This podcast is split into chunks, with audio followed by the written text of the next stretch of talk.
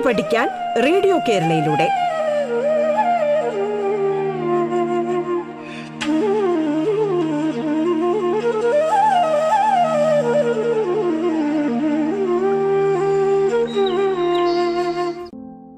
നമസ്കാരം.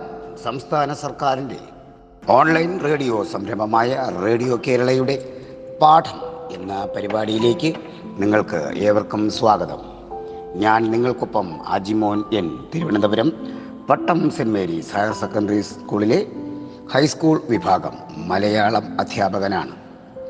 പ്രിയ വിദ്യാർത്ഥി വിദ്യാർത്ഥിനികളെ പാഠം എന്ന പരിപാടിയിൽ നിങ്ങൾ എട്ടാം ക്ലാസ്സിലെ കേരള പാഠാവലി മലയാളം ഫസ്റ്റിലെ അഞ്ചാമത്തെ യൂണിറ്റായ കാലം ദർശിച്ച രസാനുഭൂതികൾ എന്ന ഭാഗത്തെ രണ്ടാം അധ്യായമായ ധർമ്മിഷ്ഠനായ രാധേയൻ എന്ന പാഠഭാഗമാണ് ഇന്ന് നിങ്ങൾ കേൾക്കാൻ പോകുന്നത്. പ്രിയ വിദ്യാർത്ഥികളെ വിദ്യാർത്ഥിനികളെ ഈ പാഠത്തെക്കുറിച്ച് പറയുമ്പോൾ ഇത് എഴുതിയ എഴുത്തുകാരനെ നമുക്ക് പരിചയപ്പെടാം. പി കെ ബാലകൃഷ്ണൻ ആയിരത്തി തൊള്ളായിരത്തി ഇരുപത്തി ആറിൽ ജനിക്കുന്നു. ആയിരത്തി തൊള്ളായിരത്തി തൊണ്ണൂറ്റിയൊന്നിൽ അദ്ദേഹം അന്തരിക്കുന്നു. എറണാകുളം ഇടവനക്കാട്ട് ജനനം. നോവലിസ്റ്റ് ചരിത്ര ഗവേഷകൻ നിരൂപകൻ പത്രപ്രവർത്തകൻ എന്നീ നിലകളിൽ പ്രസിദ്ധൻ. ഇനി ഞാൻ ഉറങ്ങട്ടെ. പ്ലൂട്ടോ പ്രിയപ്പെട്ട പ്ലൂട്ടോ എന്നീ നോവലുകളും. ചന്തുമേനോൻ ഒരു പഠനം. നോവൽ സിദ്ധിയും സാധനയും. കാവ്യകല കുമാരനാശാനിലൂടെ തുടങ്ങിയ നിരൂപണ കൃതികളും. ടിപ്പു സുൽത്താൻ എന്ന ജീവചരിത്ര ഗ്രന്ഥവും നാരായണഗുരു എന്ന സമാഹാരവും പ്രസിദ്ധീകരിച്ചിട്ടുണ്ട്. കേരള സാഹിത്യ അക്കാദമി അവാർഡ് വയലാർ അവാർഡ് തുടങ്ങിയ പുരസ്കാരങ്ങൾക്ക് അദ്ദേഹം അർഹനായിട്ടുണ്ട് എന്നുകൂടി ഓർക്കുക. നമുക്കറിയാം കുഞ്ഞുങ്ങളെ മലയാളത്തിൽ സാഹിത്യത്തിൽ പുരാണത്തിലെ പരാമർശങ്ങൾ ഉൾപ്പെടുത്തിക്കൊണ്ട് നിരവധി കൃതികൾ ഉണ്ടായിട്ടുണ്ട്.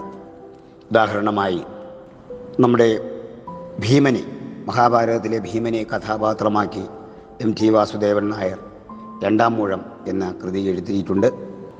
അതുപോലെ തന്നെ ഒട്ടനേകം കൃതികൾ. അതുപോലെ തന്നെ ഭാരത പര്യടനം എന്ന പേരിൽ നമ്മുടെ കുട്ടികൃഷ്ണമാരാർ മഹാഭാരതത്തിലെ സംഭവങ്ങളെ ആധാരമാക്കിയും കൃതികൾ രചിച്ചിട്ടുണ്ട്. ഇവിടെ പി കെ ബാലകൃഷ്ണൻ നമ്മുടെ മഹാഭാരതത്തിൽ ഒളിഞ്ഞും തെളിഞ്ഞും ഹീറോ അല്ലെങ്കിൽ നായകനായി പരിഗണിക്കപ്പെടേണ്ടിയിരുന്ന കർണൻ എന്ന കഥാപാത്രത്തെ മുൻനിർത്തി എഴുതിയ കൃതിയാണ് ധർമ്മിഷ്ഠനായ രാധേയൻ. ഇനി ഞാൻ ഉറങ്ങട്ടെ. അതിലെ ഒരു ഭാഗമാണ് നിങ്ങൾക്ക് പഠിക്കാൻ വെച്ചിരിക്കുന്ന ധർമ്മിഷ്ഠനായ രാധേയൻ എന്ന ഭാഗം.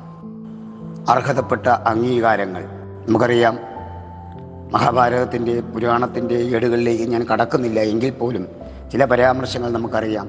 സൂര്യഭഗവാന് കുന്തിയിൽ ജനിച്ച പുത്രൻ സൂര്യപുത്രനായി വളർന്നിട്ട് പോലും എടുത്തു വളർത്തിയത് ഒരു കുതിരക്കാരനായതുകൊണ്ട് ഒരു തേരാളി ആയതുകൊണ്ട് പലപ്പോഴും വളർത്തച്ഛന്റെ കുലമഹിമ വെച്ച് അർഹതപ്പെട്ട പല അംഗീകാരങ്ങളും നിഷേധിക്കപ്പെട്ട ശ്രേഷ്ഠനായ ഒരു കഥാപാത്രമാണ് കർണൻ. ഒരു കാര്യം ഓർക്കുക മഹാഭാരത കഥയെ നമ്മൾ വിചിന്തനം ചെയ്യുമ്പോൾ കർണൻ എന്ന കഥാപാത്രം എപ്പോഴും ആന്റി ഹീറോ അല്ലെങ്കിൽ വില്ലൻ പരിവേഷത്തിലാണ് മുന്നോട്ട് പോകുന്നത്. പക്ഷെ ഒന്ന് ഓർക്കുക അദ്ദേഹം ചെയ്തത് പാണ്ഡവർ നായക സ്ഥാനത്ത് നിൽക്കുമ്പോഴും പാണ്ഡവർ അധിക്ഷേപിച്ച കർണനെ കൗരവരുടെ കൗരവരിൽ മൂത്തവനായ ദുര്യോധനൻ അദ്ദേഹത്തെ ചേർത്ത് നിർത്തി. മരിക്കുന്നതുവരെയും തനിക്ക് ആശ്രയവും അഭയവും ഒരു മേൽവിലാസവും നൽകിയ ദുര്യോധനോട് നന്ദിയും കടപ്പാടും പ്രകടിപ്പിക്കുവാൻ അദ്ദേഹം കാണിച്ച ആ ഒരു തീവ്രതയും തീക്ഷ്ണതയും ആ സൗഹൃദവും അതാണ് കർണന്റെ ഏറ്റവും വലിയ പ്രത്യേകത. ചരിത്രവും നിരൂപണവും അദ്ദേഹത്തെ വില്ലൻ പരിവേഷത്തിലേക്ക് കൊണ്ടുപോകുമ്പോഴും ഞാനും നിങ്ങളും മനസ്സിലാക്കേണ്ട ഒരു കാര്യം. അദ്ദേഹം തനിക്ക് മേൽവിലാസമുണ്ടാക്കി തന്ന വ്യക്തിത്വത്തോട് നീതി പുലർത്തി എന്നുള്ളതാണ്. ഇവിടെ ഇനി ഞാൻ ഉറങ്ങട്ടെ എന്ന ഭാഗത്ത് നിന്നും അവസാന ഘട്ടത്തിലുള്ള ഒരു കാര്യമാണ്. അതായത് ആസന്നമായ കൗരവ പാണ്ഡവ യുദ്ധം ആരംഭിക്കാൻ പോകുന്നു. ജയം പാണ്ഡവർക്കാണെന്ന് എല്ലാവർക്കും അറിയാം. പക്ഷേ യുദ്ധത്തിന്റെ എല്ലാം അടിസ്ഥാന കാരണമായ കൃഷ്ണഭഗവാന് മനസ്സിലാകും. എല്ലാത്തിനും കർണൻ കൂടെയുണ്ടെങ്കിൽ കൗരവർക്ക് വിജയസാധ്യത കൂടുതലായിരിക്കും എന്ന്. അത് മനസ്സിലാക്കി ശ്രീകൃഷ്ണൻ കർണനുമായി ഒരു സന്ധി സംഭാഷണം നടത്തുന്ന ഭാഗത്തേക്കാണ് നമ്മൾ ഈ കഥ കൊണ്ടുപോകുന്നത്. ഇനി നമ്മൾ കൃതി ആരംഭിക്കാൻ പോകുന്നു. പേജ് നമ്പർ എഴുപത്തിയാറിൽ എല്ലാ കുട്ടികളും ശ്രദ്ധിച്ചു നോക്കുക. കുന്തി തനിക്ക് പിറന്ന സൂര്യപുത്രനായ കർണനെ ജനിച്ച ഉടനെ പെട്ടിയിലാക്കി നദിയിൽ ഉപേക്ഷിക്കുന്നു. നദിയിൽ നിന്ന് കിട്ടിയ ആ കുഞ്ഞിനെ സൂതനായ അതിരഥനും ഭാര്യയായ രാധയും വളർത്തി. ജന്മനാ കവചകുണ്ടലധാരിയും സമർത്ഥനും ധീരനുമായ കർണൻ ദുര്യോധന പക്ഷത്താണ് നിലയുറപ്പിച്ചത്. മഹാഭാരത യുദ്ധം തുടങ്ങുന്നതിന് മുൻപ് ശ്രീകൃഷ്ണൻ കർണനോട് തന്റെ യഥാർത്ഥ മാതാപിതാക്കൾ ആരാണെന്ന് രഹസ്യം വെളിപ്പെടുത്തുകയാണ്. അങ്ങനെ യുദ്ധം ഒഴിവാക്കാനായി അദ്ദേഹത്തെ പാണ്ഡവ പക്ഷത്തേക്ക് ക്ഷണിക്കുന്നതാണ് പാഠ സന്ദർഭം അപ്പോൾ നമ്മൾ പാഠത്തിലേക്ക് ആരം പോകുന്നു. ഇതൊരു ഗദ്യമാണ്. വളരെ വലിയ ഗദ്യമാണ് കുഞ്ഞുങ്ങളെ അതുകൊണ്ട് ശ്രദ്ധിച്ച് കേൾക്കണം.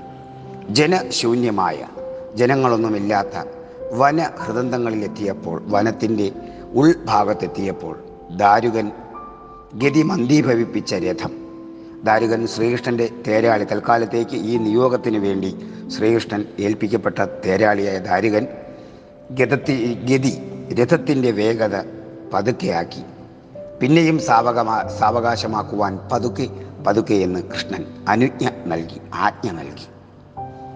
രഥത്തെ നയിക്കുന്ന വെള്ളക്കുതിരകളുടെ ഒറ്റയൊറ്റയായുള്ള കുളമ്പടി ശബ്ദം ആ വിജനതയിൽ മുഴങ്ങി. ഇഴഞ്ഞു നീങ്ങുന്ന രഥചക്രങ്ങളുടെ ക്രന്ദനം മുഴക്കം. പ്രപഞ്ചവിധാനത്തിന്റെ അമർത്തിപ്പിടിച്ച കരച്ചിൽ പോലെ ആ വനസ്ഥലിയെ ശോകഭരിതമാക്കി. വനസ്ഥലി വനസ്ഥലം. കാരണം ആ പ്രദേശം നിശബ്ദമാണ്. ആ സമയത്തും അദ്ദേഹം ആ രഥത്തിന്റെ വേഗത കുറച്ചപ്പോൾ ആ സമയത്ത് കുതിരയിൽ നിന്നുണ്ടായ ആ ശബ്ദം ആ വനത്തിന്റെ നിശബ്ദതയിൽ കുറച്ചുകൂടി ശോകാർദ്രമാക്കി എന്നാണ് പറയുന്നത്. പറക്കാനുള്ള തുരയ്ക്ക് നിയന്ത്രണമേ നിയന്ത്രണത്തിന്റെ ആഘാതമേറ്റ. എന്നുവെച്ചാൽ പറന്നു പോകാനുള്ള അത്രത്തോളം വേഗതയിൽ പോകാനുള്ള ആവേശത്തോടു കൂടി നിൽക്കുന്ന കുതിരകളുടെ ആ ആവേശത്തെ നിയന്ത്രണത്തിന്റെ ആഘാതം തടസ്സം വന്നപ്പോൾ വാജികൾ വാജി എന്ന വാക്കിനർത്ഥം കുതിര എന്നാണ്. കുതിരകൾ ആഞ്ഞു ശ്വസിക്കുകയും സമീപസ്ഥമായ പച്ചില തഴപ്പുകൾ ആർദ്രതയാൽ അപ്പോൾ ഉറയ്ക്കുകയും ചെയ്തു. വലതു പാർശ്വത്തിൽ നിശ്ചലനായിരിക്കുന്ന വലതുവശത്ത് നിശ്ചലനായിരിക്കുന്ന കർണന്റെ കരങ്ങൾ വീണ്ടും പരിഗ്രഹിച്ചുകൊണ്ട് എന്നുവെച്ചാൽ അതിൽ പിടിച്ചുകൊണ്ട് പതിഞ്ഞ ബലവത്തായ ശബ്ദത്തിൽ കൃഷ്ണൻ പറഞ്ഞു കർണ എന്റെ ഈ വാക്കുകൾ നീ ശ്രദ്ധിച്ചാലും നിന്നെക്കുറിച്ചുള്ള സത്യമായ വിചാരങ്ങളും സത്യമായ വസ്തുതകളും അറിയിക്കുവാൻ ഞാൻ നിന്നെ ഇങ്ങനെ ആനയിച്ചു. നിന്നെ എനിക്ക് ഇവിടെ ഇങ്ങനെ കൊണ്ടുവരേണ്ടി വന്നു. പക്ഷേ ഞാനിപ്പോൾ ഇങ്ങനെ കൊണ്ടുവന്നില്ല എങ്കിൽ ആ വാക്കുകൾ നാളെ നഗരങ്ങളും ജനപദങ്ങളും ഗ്രാമങ്ങളും നഗരസഭകളും ഇടിമുഴക്കം പോലെ ശ്രവിക്കേണ്ട വാക്കുകളാണ്. വിധി നിയോഗവശാൽ വിധിയുടെ നിയോഗത്താൽ അല്ലെങ്കിൽ വിധി നിർദ്ദേശിച്ച പ്രകാരം വിധിയുടെ ആ ബലത്താൽ വിജനസ്ഥലത്ത് വെച്ച് രഹസ്യമായി നിന്നോട് ഞാനത് പറയുന്നു. ഭൂമിയിൽ കിടയറ്റ വില്ലാളിയാണ് അത്ഭുത ബലശാലിയും അത്ഭുത വിക്രമിയുമാണ് ബലശാലിയും പരാക്രമിയുമാണ് നീ. സുഹൃത്തായി സുഹൃത്തെ കർണ. ആ നിന്റെ നിജസ്ഥിതി അറിയുന്ന ഞാൻ. എന്ന് വെച്ചാൽ നിന്നെക്കുറിച്ചുള്ള സത്യം അറിയുന്ന ഞാൻ. നിന്നെ പ്രതി മനസ്സ ആദരവും സ്നേഹവും നിറഞ്ഞവനാണെന്ന് നീ അറിയണം. എനിക്ക് നിന്നോട് സ്നേഹവുമുണ്ട് ആദരവുമുണ്ട്. നീ ആരെന്ന് നിന്നോടുള്ള പറയാ നിന്നോട് പറയാനുള്ള മുഹൂർത്തമായിരിക്കുന്നു. കുരു വംശ ജാതർ ജാതന്മാർ അതായത് പാണ്ഡവരും കൗരവരും. തമ്മിൽ കൊന്നൊടുക്കി സമൂലം നശിക്കുന്ന യുദ്ധം തീർച്ചയായി കഴിഞ്ഞു. എന്ന് വെച്ചാൽ യുദ്ധം ഇനി ആര് വിചാരിച്ചാലും മാറ്റാൻ കഴിയില്ല. യുദ്ധം അനിവാര്യമാണ്. യുദ്ധം തുടരും. ക്ഷത്രിയ വംശത്തിന്റെ ആകെ വിനാശത്തിനുള്ള രംഗം ഇന്നൊരുങ്ങിക്കഴിഞ്ഞു എന്നാൽ നിരർത്ഥമായ ഈ കൊടും വിനാശം ഒഴിവാക്കാൻ ഒരാൾക്ക് ഇനിയും കഴിയും. നിരർത്ഥം. അർത്ഥമില്ലാത്ത. എന്ന് വെച്ചാൽ ഇതിന് യാതൊരു തരത്തിലുമുള്ള അർത്ഥമില്ല.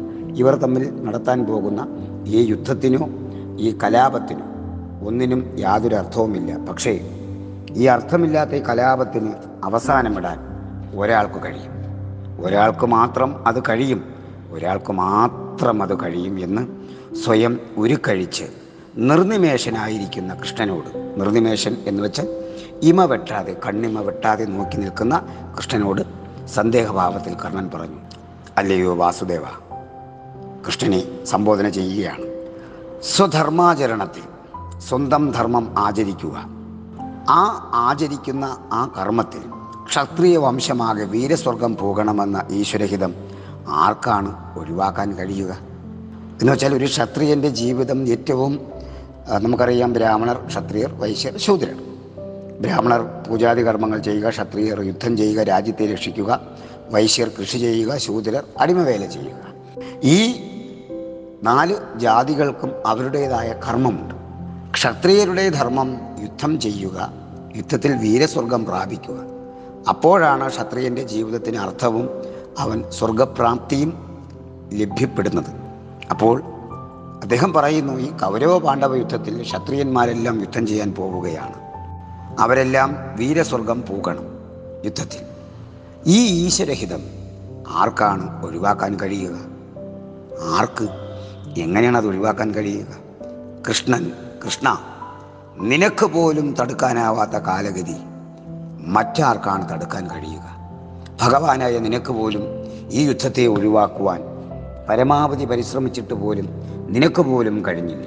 പിന്നെ എങ്ങനെയാണ് മറ്റുള്ളവർക്ക് കഴിയുക എന്ന് കർണൻ ചോദിക്കുകയാണ്. കഴിയും. കൃഷ്ണന്റെ ചുണ്ടിൽ നിന്നും തീർന്ന ശബ്ദം ആയസഗോളം പോലെ തന്റെ മുഖത്ത് തട്ടിയതായി കർണന് തോന്നി. ഒരു ഇരുമ്പ് ദണ്ട് അല്ലെങ്കിൽ ഒരു ഇരുമ്പ് ഗോളം പതിക്കുന്നത് പോലെ കർണന് തോന്നി. എന്ന് വെച്ചാൽ അത്രയ്ക്ക് ഉറച്ചതായിരുന്നു ശ്രീകൃഷ്ണന്റെ ശബ്ദം. കൃഷ്ണൻ പറഞ്ഞു കഴിയും.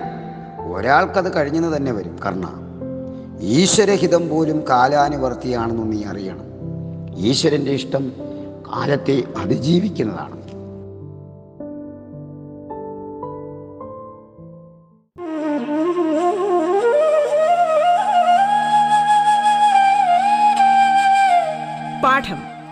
കേട്ടു പഠിക്കാൻ റേഡിയോ കേരളയിലൂടെ. പാഠത്തിൽ ഇനി ഇടവേള.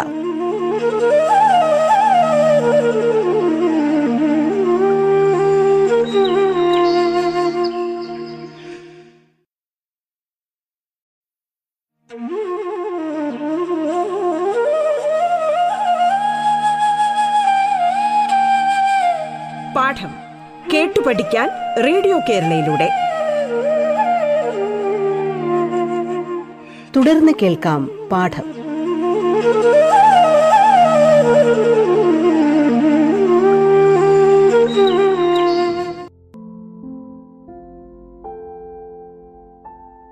വർഗവിനാശത്തിനുള്ള ഈ വിധി പോലും കാലാനുവർത്തിയാണ്. എന്നുവെച്ചാൽ ഈ യുദ്ധം നടക്കുമ്പോൾ മനുഷ്യകുലം ഒന്നടങ്കം നശിക്കണം എന്നുള്ള നിയമം പോലും കാലത്തെ അതിജീവിക്കുന്നതാണ്. അത് ഈ യുദ്ധം കൗരവ പാണ്ഡവ യുദ്ധമല്ല. അതിന് മുൻപും പിൻപും ഉണ്ടായിട്ടുള്ള യുദ്ധങ്ങളെല്ലാം മനുഷ്യവർഗം നശിക്കണം എന്നുള്ള ലക്ഷ്യത്തോടുകൂടി കടന്നുപോയ യുദ്ധം തന്നെയാണ്.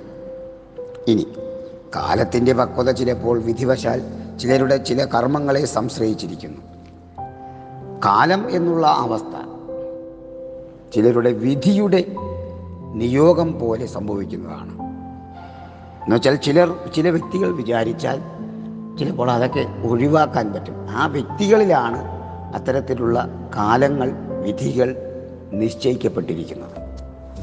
അപ്പോൾ ആ വ്യക്തിക്ക് ഈശ്വരഹിതത്തോട് സാവകാശത്തിന് വേണ്ടി ഫലപ്രദമായി യാചിക്കാൻ കഴിയും. ഇവിടെ വംശവിനാശകമായ ഈ ഭീകര പ്രതിസന്ധിയിൽ ഒരാൾക്ക് അത് കഴിയും. നമ്മളൊന്ന് ആലോചിച്ച് നോക്കൂ. കൃഷ്ണൻ കർണനെ യുദ്ധത്തിൽ നിന്നും പിന്തിരിപ്പിക്കുക മാത്രമല്ല അതിലുപരി മറ്റൊരു വലിയ നിഗൂഢമായ ഉദ്ദേശമുണ്ട്.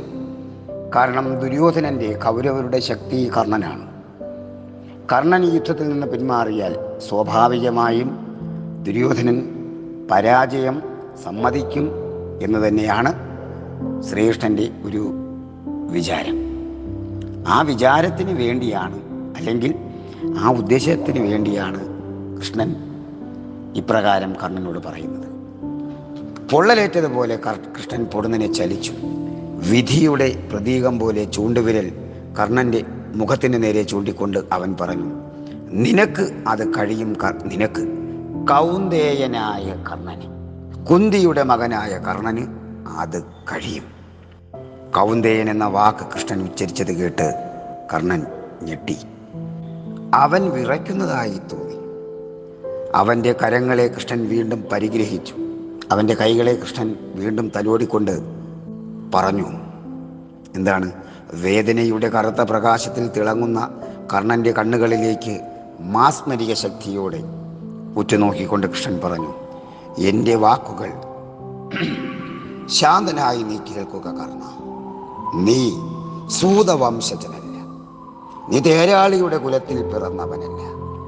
സൂതനായ അധിരഥന്റെ മകനുമല്ല. തേരാളിയായ അതിരതന്റെ മകനല്ല രാധയൻ എന്നറിയപ്പെടുന്ന നീ രാധയുടെ മകനല്ലെന്നും അറിയണം. പിന്നെ നീ ആരാണ്? അർജുന മാതാവായ കുന്തിക്ക് സൂര്യഭഗവാനിൽ നിന്ന് ജനിച്ച കാനീനനാണ്. എന്ന് വെച്ചാൽ കന്യകയായിരുന്ന സമയത്ത് ജനിച്ച വിശ്വൈക വീരനായ പുത്രനാണ് കർണൻ. കൗന്ദേയനായ നീ വൃഷ്ണികളായ വൃഷ്ണി എന്ന് പറഞ്ഞാൽ ശ്രീകൃഷ്ണന്റെ കുലമാണ് അമ്പാടി കുലമാണ് വൃഷ്ണി. വൃഷ്ണികളായ ഞങ്ങൾക്ക് യുധിഷ്ഠിര തുല്യനായ സ്വജനമാണ്. എന്നുവെച്ചാൽ യുധിഷ്ഠിരനാണ് കൗര പാണ്ഡവരിൽ മൂത്തവനെന്ന് നിലവിൽ പറയുന്നുവെങ്കിലും അതിനേക്കാളും മൂത്ത ആളാണ് കർണൻ. അപ്പോൾ യുധിഷ്ഠിരന് തുല്യനാണ് നീ. നീ യുധിഷ്ഠിര ഭീമ അർജുനന്മാരുടെ സ്വന്തം ജ്യേഷ്ഠനാണ്. കൃഷ്ണന്റെ വാക്കുകൾ കേട്ട് സാരഥിയായ ദാരികൻ സ്തബ്ധനായി. കാരണം ദാരികന് പോലും ഈ അറിവ് പ്രാരംഭമായി ആരംഭമായി കേട്ടതാണ്. അവനറിയാതെ അവന്റെ കൈപ്പിടിയിലേക്ക് കടിഞ്ഞാണ് അയഞ്ഞു വീണു. അപ്പോൾ രഥത്തിന്റെ ഇഴഞ്ഞ ഗതി പോലും നിലച്ചു. ചക്രം ചെറുതായിട്ടെങ്കിലും ഒന്ന് കറങ്ങുകയാണ്. അതുപോലും നിലച്ചു. ചലനം പൊടുന്നനെ നിലച്ച ചക്രങ്ങളുടെ ആക്രന്ദനത്തോടെ ഒരു മുഴക്കത്തോടെ ഒരു വിലാപത്തോടെ ഒരു ചെറിയ ഇടർച്ച ശബ്ദത്തോടെ രഥം തികച്ചും നിശ്ചലമായി. ചമ്മട്ടിയേന്തിയിരുന്ന കയ്യുമായി ദാരികൻ തീർത്ഥടത്തിൽ പ്രതിമ പോലെ നിർജീവമായി വർത്തിച്ചു. ദാരികൻ പോലും നിശ്ചലനായിപ്പോയി ഈ വാർത്ത കേട്ടപ്പോൾ. ജീവസറ്റ ഒരു കേവല നിശബ്ദതയിൽ എല്ലാം ലയിച്ചു. സ്വന്തം വാക്കുകൾ കേട്ട് സ്വയം ആശ്ചര്യപ്പെടുന്ന വിചിത്ര ഭാവത്തിൽ കൃഷ്ണൻ വീണ്ടും പറഞ്ഞു. കാരണം സ്വന്തം വാക്കുകൾ പറഞ്ഞു ശ്രീകൃഷ്ണൻ പോലും എന്തായി? നിശബ്ദനായി. ആ വാക്കുകൾ കേട്ടപ്പോൾ അദ്ദേഹം പറഞ്ഞു കൗന്ദേയനായ കർണ വേദ പാരംഗതരായ വിപ്രരെ വേദവിജ്ഞാനികളായ വേദങ്ങളറിയുന്ന ബ്രാഹ്മണരെ നിത്യവും ഉപാസിച്ചവനാണ് നീ. എല്ലാ കാലത്തും നീ ബ്രാഹ്മണരെ ബഹുമാനിക്കുകയും ആദരിച്ചിരുന്നവനുമാണ് നീ. ദ്വേഷവും അസൂയയും ഒഴിഞ്ഞ ദേവമഹാവൃതനാണ് നീ. വിദ്വേഷവും അസൂയയും ഒന്നുമില്ലാത്ത ദേവാംശമുള്ളവനാണ് നീ. ധർമ്മതത്വങ്ങളെല്ലാം അറിയുന്ന മഹാപ്രാജ്ഞനാണ് നീ. മഹാജ്ഞാനിയാണ് നീ. എല്ലാ തത്വങ്ങളും അറിയുന്ന മഹാജ്ഞാനിയാണ് നീ. വേദശാസ്ത്രാദികളിൽ സൂക്ഷ്മജ്ഞാനമുള്ള നിന്നെ ധർമ്മശാസ്ത്രങ്ങൾ പറഞ്ഞറിയിക്കേണ്ടതില്ല. ഒരു കന്യകയിൽ കാനീനനായോ കന്യകയാകുന്നതിന് മുൻപോ ജനിച്ച അല്ലെങ്കിൽ സഹോദരനായോ ജനിക്കുന്ന പുത്രന് ആ കന്യകയെ പിന്നീട് പരിഗ്രഹിക്കുന്ന പുരുഷൻ അച്ഛനാണെന്ന ശാസ്ത്രവിധി നിനക്കറിയാതെ വരില്ല. ഒരു സ്ത്രീ അല്ലെങ്കിൽ ഒരു യുവതി വിവാഹത്തിന് മുൻപ് കന്യകയായിരുന്ന സമയത്ത് ഒരു കുഞ്ഞിനെ പ്രസവിച്ചാൽ തുടർന്ന് ആ കന്യകയെ ആര് സ്വീകരിക്കുന്നു? അവനാണ് പിന്നീട് ആദ്യ മകന്റെ പിതാവ്. അങ്ങനെ നോക്കുമ്പോൾ കുന്തിയുടെ പ്രഥമപുത്രനായ നീ ധർമ്മശാസ്ത്ര നിശ്ചയത്താൽ പാണ്ഡവർക്ക് ജ്യേഷ്ഠ സഹോദരനായ പാണ്ഡവനാണ്. മാതൃവശാൽ മാത്രമല്ല പിതൃവശാലും നീ പാണ്ഡവനാണെന്ന് ശാസ്ത്രം പറയുന്നു. കുന്തിയുടെ മൂത്ത മകനായ കർണൻ വൃഷ്ടികളായ ഈ ഞങ്ങൾക്ക് യുധിഷ്ഠിരനേക്കാൾ സ്നേഹാർഹനായ സ്നേഹത്തിനർഹനായ സ്വജനമാണ്. സ്വന്തം ജ്യേഷ്ഠനാണ്. പ്രിയ കുഞ്ഞുങ്ങളെ ഇന്നത്തെ ക്ലാസ് ഇവിടെ അവസാനിക്കുന്നു. പുരാണത്തിന്റെ പുതിയ വെളിച്ചത്തിലേക്കും പുതിയ പരാമർശത്തിലേക്കും നിങ്ങളെ കൂട്ടിക്കൊണ്ടുപോകുവാൻ അടുത്ത ദിവസം നമ്മൾ വീണ്ടും കടന്നു വരുന്നു എല്ലാവർക്കും എല്ലാവിധ ആശംസകളും. താങ്ക്